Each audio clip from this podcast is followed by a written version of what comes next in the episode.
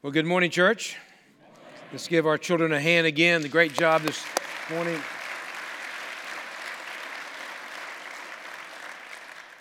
Yeah, if we'll just put into practice what they just sang, I can uh, save you about 25 minutes of my sermon. Uh, that uh, Lord consume me from the inside out. I give you full control. Today is our first Sunday as an official Global Methodist Church. And uh, Emma and I have been appointed uh, to serve at Mount Horeb Church. And uh, we are on the way to, uh, as um, Chad shared with you, an announcement for an event that'll take place here on August 12th and 13th. On August, August 13th, Bishop Scott Jones will be preaching here at Mount Horeb that Sunday morning. As Methodists, we spent the last five weeks looking at our biblical and theological roots. And our roots run deep with John Wesley. Uh, his convictions and beliefs were grounded in biblical truth. Wesley said he was a man of one book. He read thousands of books, but he was a man of one book, and that was the Bible. We've covered over the last five weeks salvation, discipleship, the Great Commission, holiness, and last week, Pastor Bill did a great job preaching on the transcendence of God, that God is knowable through the Holy Spirit, but there is so much about God that we cannot know because of his transcendence. Well, a couple weeks ago, Daniel uh, over in the uh, traditional uh, sanctuary, excuse me, contemporary service, he preached and he wore those sunglasses. And I, uh, I just couldn't bring myself to do that. Um, it just, you know, goes against my, uh, my uh, Asbury Seminary roots. So I decided instead of wearing sunglasses, I would order one of these. And now I have my very own John Wesley bobblehead, you know. So uh, I can keep this in my office and remind me of uh, the great tenets of John Wesley uh, that we hold dear at, at the church here. Now, there's a gift that I want to present to every Christian listening today. I can't give it to you in a box or in a bobblehead or even in a gift card. It's a gift that's more valuable than all the treasures of the world. Many have tried to buy it. The world would describe this gift as peace of mind, a feeling of security that all is well for the future. Psychologists would define it as a well integrated personality freed from frustration. The Bible is much more specific. It talks about the gift of knowledge, a gift of certainty, a gift of assurance regarding one's personal relationship with Jesus Christ. It is the assurance of your salvation. It's one of the cornerstone doctrines of John Wesley the, the, to have the assurance of your salvation. Now, in October 1735, John and his brother Charles took a ship from England to travel to the state of Georgia as missionaries. It was during the third month of their journey that their ship was in a terrible storm. So much that the sea broke over the ship, it split the mainsail in pieces, the ocean poured into the decks, and a terrible screaming began among the English.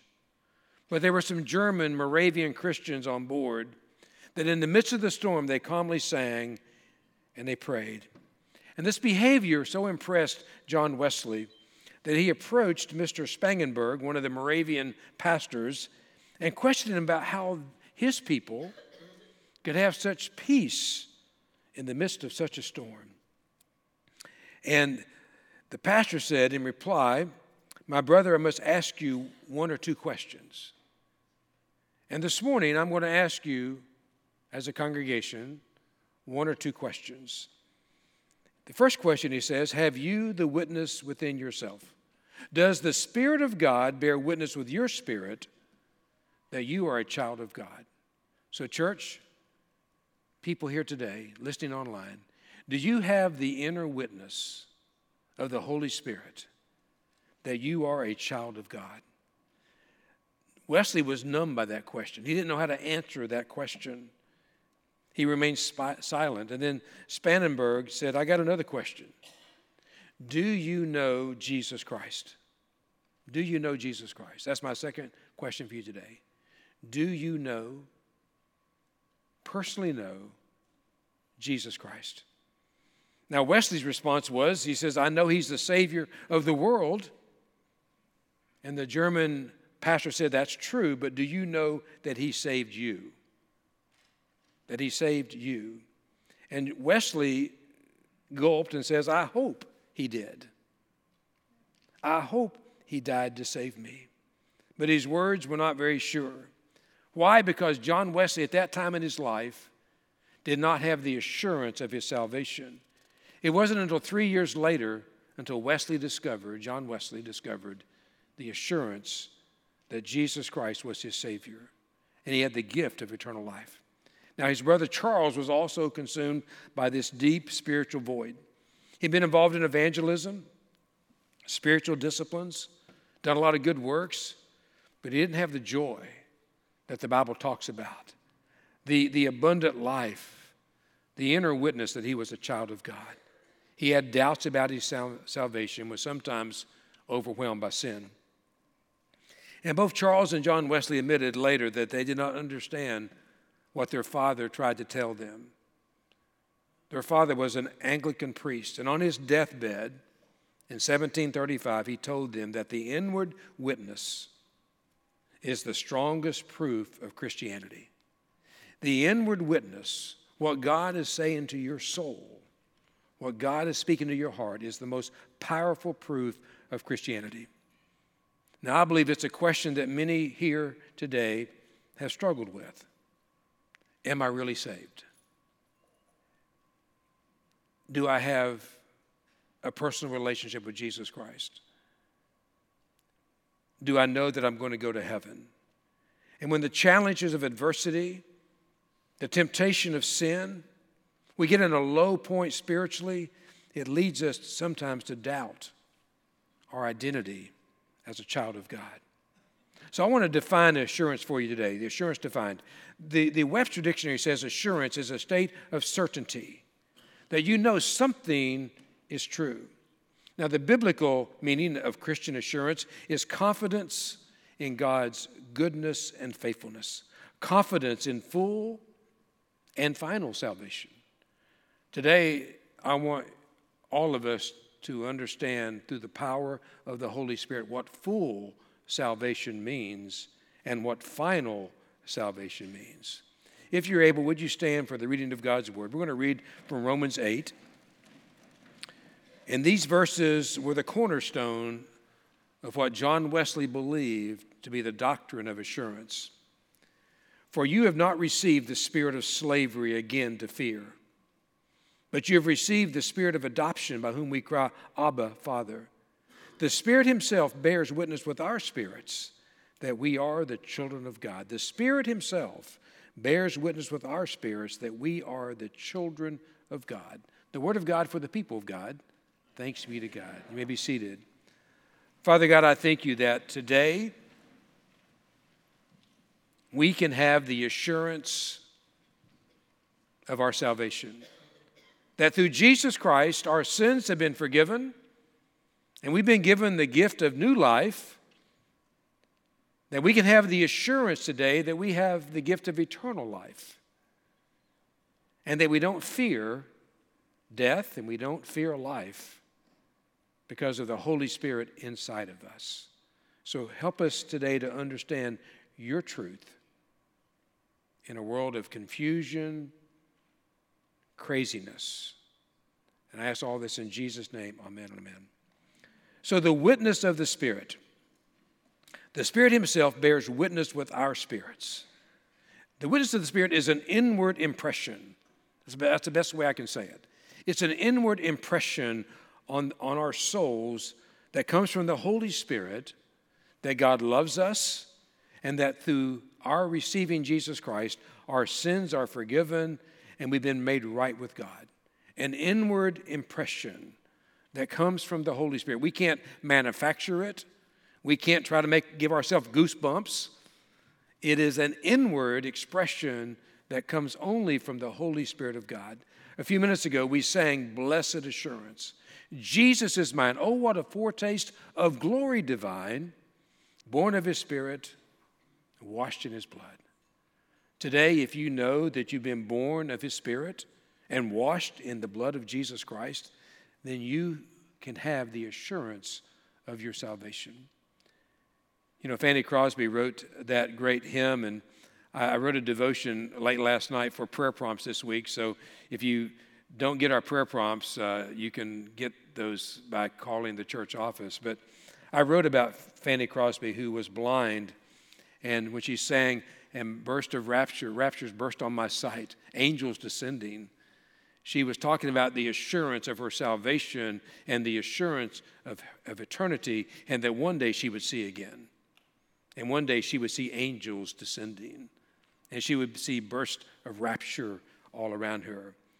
And that she wrote in her testimony that perhaps God didn't let her see physically so she could see spiritually and write great songs that we sing in churches all over the world. You know, there's a difference between faith and assurance. Faith is when we trust in God by inviting Jesus Christ into our life. Assurance is the knowledge that comes from knowing that Jesus Christ has come into our life. Now, if you've flown a good bit, you notice pretty quickly people who have not flown before, right? You know, if you were to see two people sitting next to each other and one a frequent flyer, you know, the first person that gets to get on the plane because they got so many miles built up, and they get on the plane and they immediately take out their laptop or a magazine and they're working. The, the, the chair, the, the, the seat is their office because they've done this thousands and thousands of times. But seated right next to them is somebody who's never flown, and they got a death grip on the seat, you know? And they're, they're anxiously looking around, and then the plane takes off, and, and then a little bit later, they, they, they serve some lunch. You know, they don't do that as much anymore, but they give you some lunch, and the, the, the, the frequent flyer eats all of it while the newbie reaches for the barf bag and doesn't touch the food. Now, the plane lands, both passengers arrive at the same place at the same time. They're both safe but they had entirely different experiences on the journey. See, I believe that faith gets you on the plane, assurance helps you enjoy the journey. It is by faith that we enter into a relationship with Jesus Christ, and assurance gives us the joy of our salvation, the joy of abundant life. The Bible says that we're saved by grace through faith and not by our own efforts. The assurance is the joy of knowing that we're saved by the gift of God. You know, Wesley believed there was a direct witness that was the inner impression. And direct witness, inner impression of the Holy Spirit impressing on our hearts and our souls, our minds, our thoughts. But there's also an indirect witness, which is the outward testimony of a changed life. Those two are in concert. You won't have an inward impression if you don't have an outward expression. If the outward expression doesn't match the inward work of God, they're out of sync. Does that make sense? So there's got to be an inward work that expresses itself outwardly. You know, assurance is not just a feeling, but an understanding. And I believe that one reason people lose their assurance of their salvation and their hope of eternal life is because they depend too much on their feelings. I don't feel this way today. Well, our feelings come and go, right? They change. I thought about this this morning on the way to church, and I added this story to my sermon because, you know, I love to fish and I love to bass fish. And when we were in Missouri, I bought my first little bass boat and would tournament fish out in Missouri. And then came to Conway and I tournament fished a little bit on the Waccamaw River, down on the Big Pee Dee River and in the rice fields and just had fun doing that. Then we got here to Lexington, lived close to a big old lake full of a lot of fish, but never had time to fish. Kids were younger, you know, baseball, band, all that stuff. And it just, it's a big lake. I'd go out there and it was such a big lake, I never could find any fish or anything. So the Lord brought into my life and Lynn and I's life a couple. Uh, Reggie and Leslie, and they came into our life, and and so got to be friends. And and then one day Re- Reggie called me and says, "Hey, uh, w- would you like to fish on Lake Murray?" He says, "My wife says that if you fish this tournament trail, I can fish it." I said, So I'm your ticket, right? He said, Yeah, you're my ticket. If you fish, I get a fish. I said, Okay. So let's do this. So so I remember the first morning we, we get ready to go, and you know, it's a, it's it's January. You know, I think you can't catch fish on Lake Murray in January, right? Surely not. and I'm all decked out in a sheepster, and I'm wrapped up, and I got a face mask on, a helmet, because Reggie goes really fast. You know, it's one of those really fast bass boats. You know, so I'm I'm ready, and I'm not very optimistic. I'm not very confident. Oh, I don't have a whole lot of assurance. And then Wesley, I mean, uh, then uh, Reggie said to me, Wesley said, "What are you doing?" Uh, Reggie said to me, um, "I've got a I've got a three fish located." I go, "Yeah, right." He said, No, seriously, I got three fish located. So he went to the first spot up under a limb of a tree, caught a fish. Said, Oh, that's pretty impressive. He said, Now let's go get two more. I said, Okay. And so he said, We got two fish on a boat ramp. I'm going to throw a jig. You're going to throw a shaky head with a, a pumpkin colored uh, worm, and we're going to catch these two fish. Sure enough, we catch both fish, put them in the net at the same time, put them in the live well, and we're off and running, you know? And I'm going, This is crazy. This guy knows what he's doing, you know? And then he says to me, That's all I got. You know, we're going to have to find the fish. And then he began to tell me that the wind blew from the west uh, that day, and it blows into those coves that are facing to the west, and the water gets a little warmer in there because of the kinetic energy. And so, therefore, we're going to fish where the wind's blowing into these pockets, and you're going to fish a white chatterbait, slow roll on the bottom, and we're going to catch some fish. Okay. He was right the first three times. Let's try it again. So, sure enough, I catch the biggest fish of the tournament, right? I think we win the tournament, you know. It was incredible. My, my, my confidence is zooming, right? And so I feel now, after fishing with Reggie for those five months, four months, in, in January, February, March, April, May, I can catch fish on Lake Murray anytime because he taught me to do that. Now, what was funny about that, after our first tournament, we get back to the landing, and you know, they're going to put your name in the paper and picture and all that stuff. And they got my name wrong, right? And so they left the Y off of my name. And so from then on, we were known as Reggie and the Curse, right? And so uh, uh, just it, uh, it worked well for the fishing. Didn't do a lot for my career, but you know. But uh, anyway, but, but assurance, right? Assurance is knowing that I can do this, knowing that God is in me, knowing that I have the gift of eternal life. The early Methodists preached about assurance. They sang about assurance. There are people experienced assurance. They witnessed and gave testimony to assurance. But my friends, assurance can get derailed. How does assurance get derailed? Well, when evil distorts God's intentions. And God wants you to be assured, and the devil does not want you to be assured. The devil wants you to be full of doubt. And it began very early in the Bible. Genesis 3, uh, verse 1. The serpent was the shrewdest of all the wild animals the Lord God had made. One day he asked the woman, Did God really say, You must not eat the fruit from any of the trees in the garden? How many of you have heard the voice, quiet voice, the doubts creep in. Did God really say? Did God really say you're forgiven? Did God really say that those bad things you did, He's forgotten? Did God really mean that? Did God really say that you can know for certain that you're going to go to heaven? Did God really say that? And then assurance becomes derailed. First Peter reminds this stay alert. Watch out for your great enemy, the devil. He prowls around like a roaring lion looking for someone to devour, to devour your assurance that Christ Jesus is in your heart. Now, I want to talk about the difference between condemnation and conviction. Because condemnation is one of the tools the evil one uses to derail assurance. Condemnation is usually hazy, hateful, and hopeless. When, when, when Satan brings feelings of condemnation on you, they're usually vague. It's the sense that there's something wrong with me. It's often connected with shame. Hear this evil wants to hurt, not help. It wants to give you a burden, not bless you. Someone said this that condemnation is like spiritual waterboarding where Satan tries to smother any glimpse of God's goodness and love. He tries to drown people in their sins. Condemnation. He tries to get you to think more about your sin than your Savior.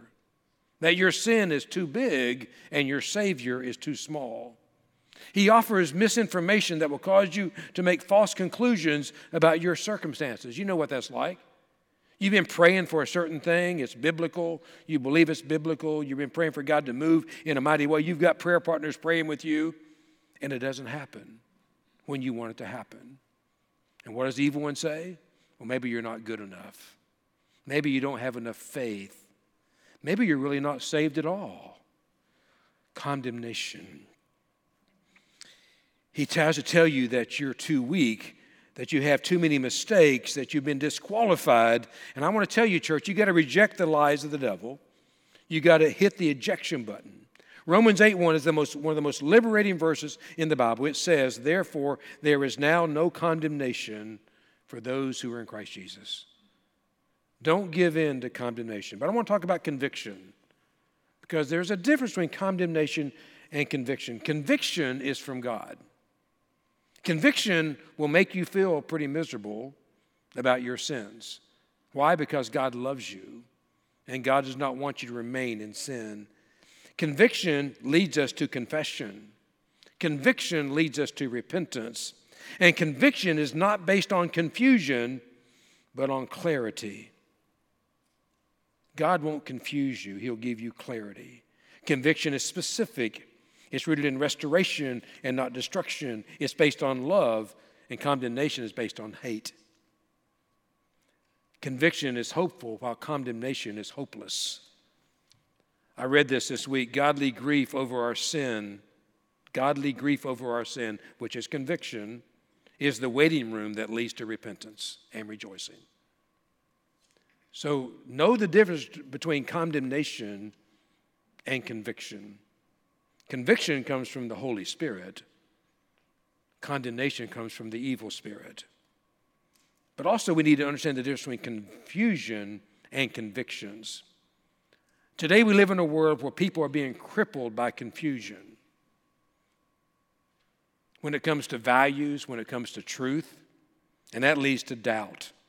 It seems like we think to be modern is to wrestle with doubt, is to question anything and everyone. Great confusion about absolute truth. People want to say, I've got my truth, you got your truth. That's confusing. Jesus says, I am the way, the truth, and the life. 1 Corinthians 14 says, For God is not the author of confusion, but of peace. If there is confusion in your life, it's not coming from God. God wants to give you clarity through conviction, so you'll have convictions. I love what 2 Corinthians 4, verses 3 through 4 says from the message paraphrase. Paul writes, and this is a paraphrase if our message is obscure to anyone, it's not because we're holding back in any way. No, it's because these other people are looking or going the wrong way and refuse to give it serious attention. All they have eyes for is the fashionable God of this world. They've got their eyes on the God of this world, and the God of this world is giving more and more and more confusion, which leads to more and more darkness. They think He can give them what they want, and they won't have to bother believing in a truth they can't see. The truth we can't see, we accept by faith that Jesus is the Son of God. Amen? And He has the power to change our lives. Now, not all doubt is bad, doubt can lead us to a deeper faith. But God has not called us to live our lives full of doubt and confusion. He wants us to live with convictions I stand here, I believe this. And when we have convictions, it leads to deeper assurances. Now, I'm going to talk a minute about assurances, divine design. This is one of my favorite verses in the New Testament, 1 John 5. When I'm talking to someone who has doubt, who's a believer, a, a follower of Jesus, who's been overwhelmed with doubt. And this is what God has testified. This is God's testimony. He has given us eternal life, and this life is in His Son. Whoever has the Son has life. Whoever does not have God's Son does not have life. I have written this to you who believe in the name of the Son of God, so that you what? May know, you may know, you may know that you have eternal life. See, Wesley believed that we should have the assurance of our salvation, that we should know through the witness of the Holy Spirit that we have been saved. Now, what does it mean to be saved? It means that all of us are sinners and all of us fall short of the glory of God. But through believing in Jesus Christ, His life, His death, His resurrection, by believing in Him, our sins are forgiven and we are saved from eternal suffering, eternal condemnation, eternal damnation. That's what it means to be saved. By the grace of Jesus Christ, and to have the inner witness of the Holy Spirit that we have the assurance of salvation. Now, secondly, one of the divine designs of assurance is the assurance of presence. The presence that God is with us in this world. Jesus said in Matthew 28 20, Teach these new disciples to obey all the commands I've given you, and be sure of this. Be certain of this. Have the assurance of this. I am with you always, even to the end of the age. See, assurance comes because we know that Jesus declared that I'll be with you always, even till the end of the age, to the end of time. Now, He's with us through the power of the Holy Spirit. Now, I don't believe in coincidences, I believe in God incidents. There's so many times when I have witnessed the presence of God through an incident. Uh, one of my good friends sent me a picture this week over his house in Ballentine. This was this past Wednesday. And he said, Got a God sign. And that's that somebody in Ballentine needed that. They needed to be reminded that God is still on the throne and he is still present in this world. I'll never forget what it was like on December the 22nd, 2018. We'd received word that Lynn's dad was near death in a hospital in Myrtle Beach. And we were trying to get to Myrtle Beach before her dad passed away. Three days before Christmas. As we were traveling along the way, getting updates from her family, we got to Florence. And then all of a sudden, rainbows started breaking out in Florence in the sky above us in, Jan- in December, three days before Christmas. A reminder that God was with us, a reminder that He was going to guide us. And by the grace of God and the goodness of God, we got there before her dad died. But I'll never forget those rainbows along the way, reminding us that God is with us. Had a situation uh, a couple weeks ago. We had gotten um, we're going through the process of becoming a new entity, no longer Mount Horeb United Methodist Church, but Mount Horeb Church. And so Penny, our director of operations, financial operations, said, Hey, Pastor Jeff, uh, we got a bill uh, from Dominion for $30,000 for new deposits on our name change. So we have 11 different accounts, so that meant we have to pay 11 different deposits. I said, That doesn't seem right. So I called our good friend, Keller Kissam, and uh, kiss him. Is how are we? Kiss him. There you go. Um, one of those two things, anyway. Keller. I just call him Keller. I can't get it right. But uh, I said, Keller, we got a bill for thirty thousand for uh, deposits on new entity. He says that doesn't sound right. I said that's what I thought. he said, let me check on that. And so he, a few minutes he called me back and says, hey, this is the God moment.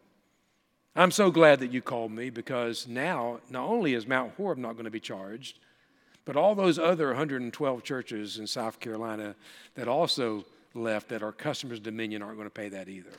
There we go. There you go. So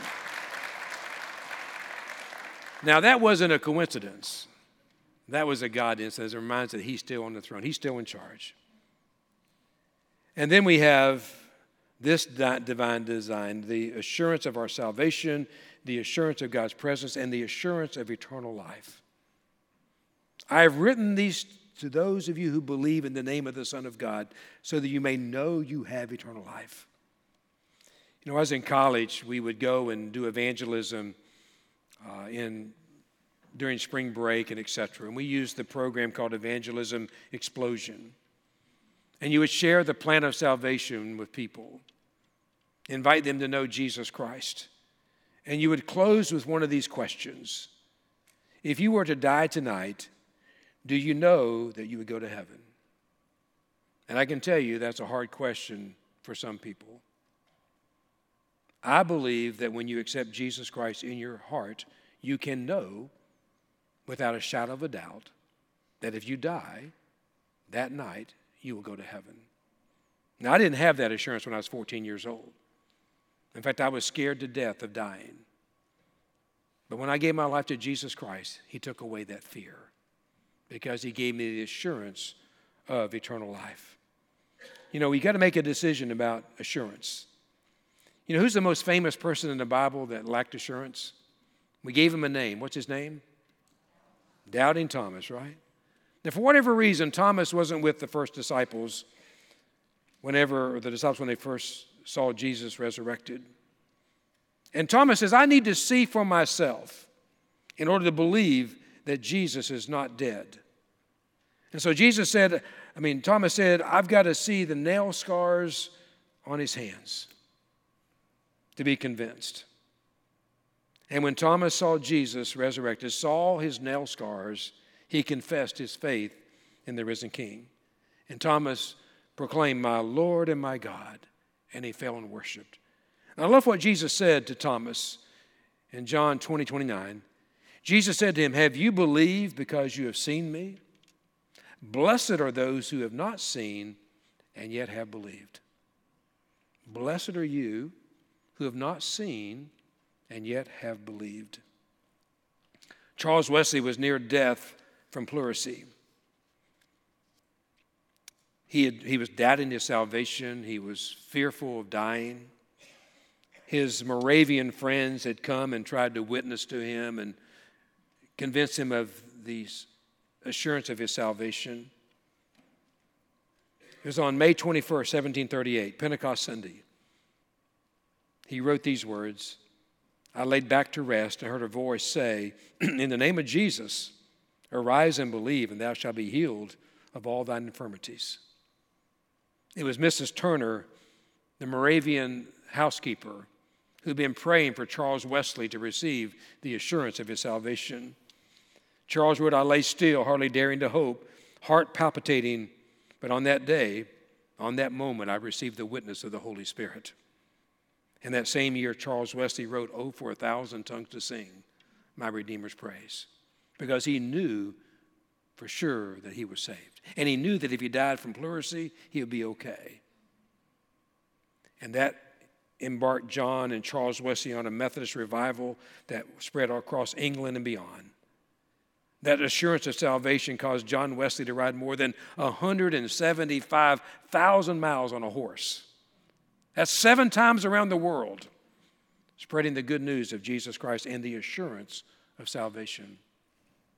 Now, one of the influences on John Wesley was the Puritan theologian Thomas Brooks. And he wrote this little tract that Wesley held on to.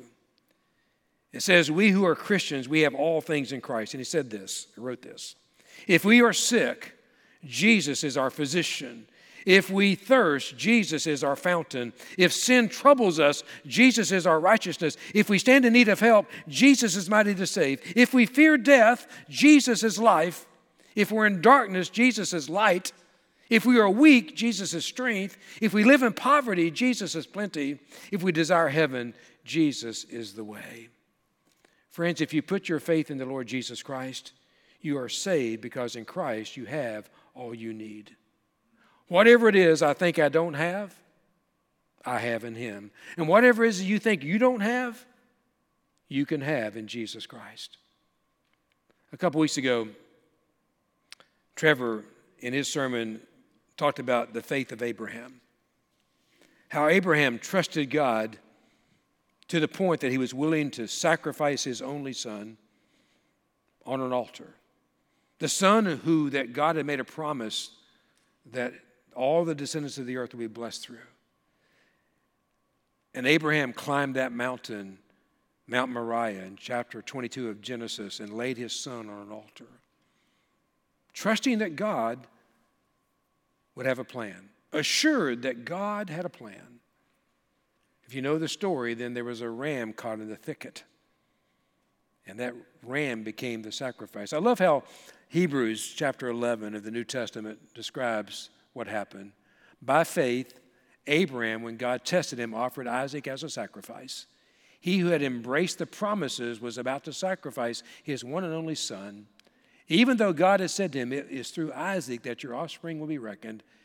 Love this. Abraham reasoned that God could even raise the dead. And so, in a manner of speaking, he did receive Isaac back from the death back from death. See, my friends, when we believe that Jesus Christ can raise the dead, when Thomas was convinced that Jesus Christ was resurrected, it changed everything. Today, as Christians, we believe in the life, the death, and the resurrection of Jesus Christ. We look backwards and see that. I look backwards and see all the places where God was present in my life. I have full assurance of my salvation. I love these words from Chris Tomlin, great artist. He says, There's a peace I've come to know. I want you to have that peace today. There is a peace I've come to know. Though my heart and flesh may fail, there is an anchor for my soul, and I can say it is well. Today, I want to give you an invitation to receive this gift the gift of peace from the inward witness of the Holy Spirit. The Bible says if we confess our sins, He is faithful and just to forgive us. You know, when I was 14, I became a believer, and when I started going to that little Methodist church, I would go down to this altar almost every Sunday. And I would kneel and pray because I wasn't sure that I was saved. I wasn't sure I was good enough. Was God telling me that? No. It was the leftover remnants of evil in my life telling me that you're not good enough. You're not good enough. And I wish I had known to say this to the devil to say, you know, Satan, maybe you're right. When I was at that little Baptist church, maybe I didn't really give my life to Christ that night, but you know what, Satan? Right now I am. Right now, as you are my witness, I'm giving my life to Jesus Christ. And right now, in this moment, I'm saved by the grace of God. Right now, in this moment. And so, no matter how you've experienced faith, no matter how you've experienced grace, what's important is right now. Right now. So I want to pray for you, and then as we sing, I want to invite you to, if you feel led to come to this altar and kneel and bow and receive Christ into your life for the first time, or just say, Lord, give me that peace. Give me the assurance that I have from the Holy Spirit. I need from the Holy Spirit. Father God, thank you for this time. Thank you for your love, your grace. Thank you for forgiving us through Jesus Christ. I thank you for everybody that's listening that is a believer. And I pray right now for any believer that's not sure that you would give them your witness through the Holy Spirit that you've forgiven their sins and you've given them the gift of eternal life. And Lord, for that person listening today that has not made that decision, that today they will make the decision to invite Jesus Christ into their life. Ask Him to forgive them of their sins, and that you would give them the inward witness that they are a son and a daughter of yours. Do your work now. In Jesus' name we pray. Amen.